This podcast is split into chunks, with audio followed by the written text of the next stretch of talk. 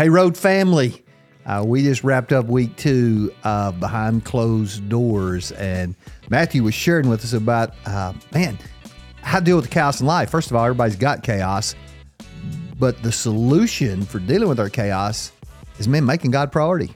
Yeah, you know, it's interesting because in my life, and we've kind of talked about this before, and I even shared it on Sunday, just how busy and chaotic life can be. Uh, matter of fact, yesterday we were talking as a family, and my dog, his name's Chief. You guys saw a picture of him as a Doberman Pinscher. He's getting bigger and he's more wild r- right now than ever before. And so they were like, "Why didn't you say there's?"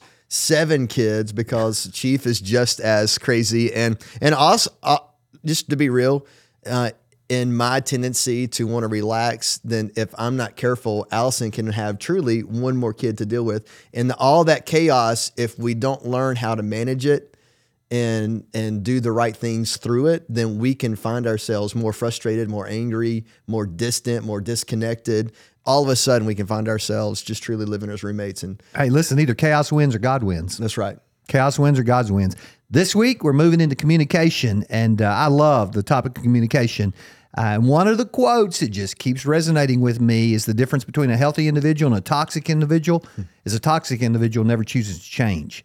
Choose to change. We're going to look at five biblical principles of communication that you can walk out the door mm-hmm. with, implement in your marriage, in any relationship immediately. That's awesome. You know, one of the things that I can say, even for me, even in our office, right, is that if we don't have good communication, then we will truly go in directions that we were never meant to go down. It has to be clear what the guidelines are and it has to be clear in what we're saying. Otherwise, we naturally may assume and go to the wrong places and do the wrong things. And in an organization that can prove detrimental, right, to the success of the, or, the organization.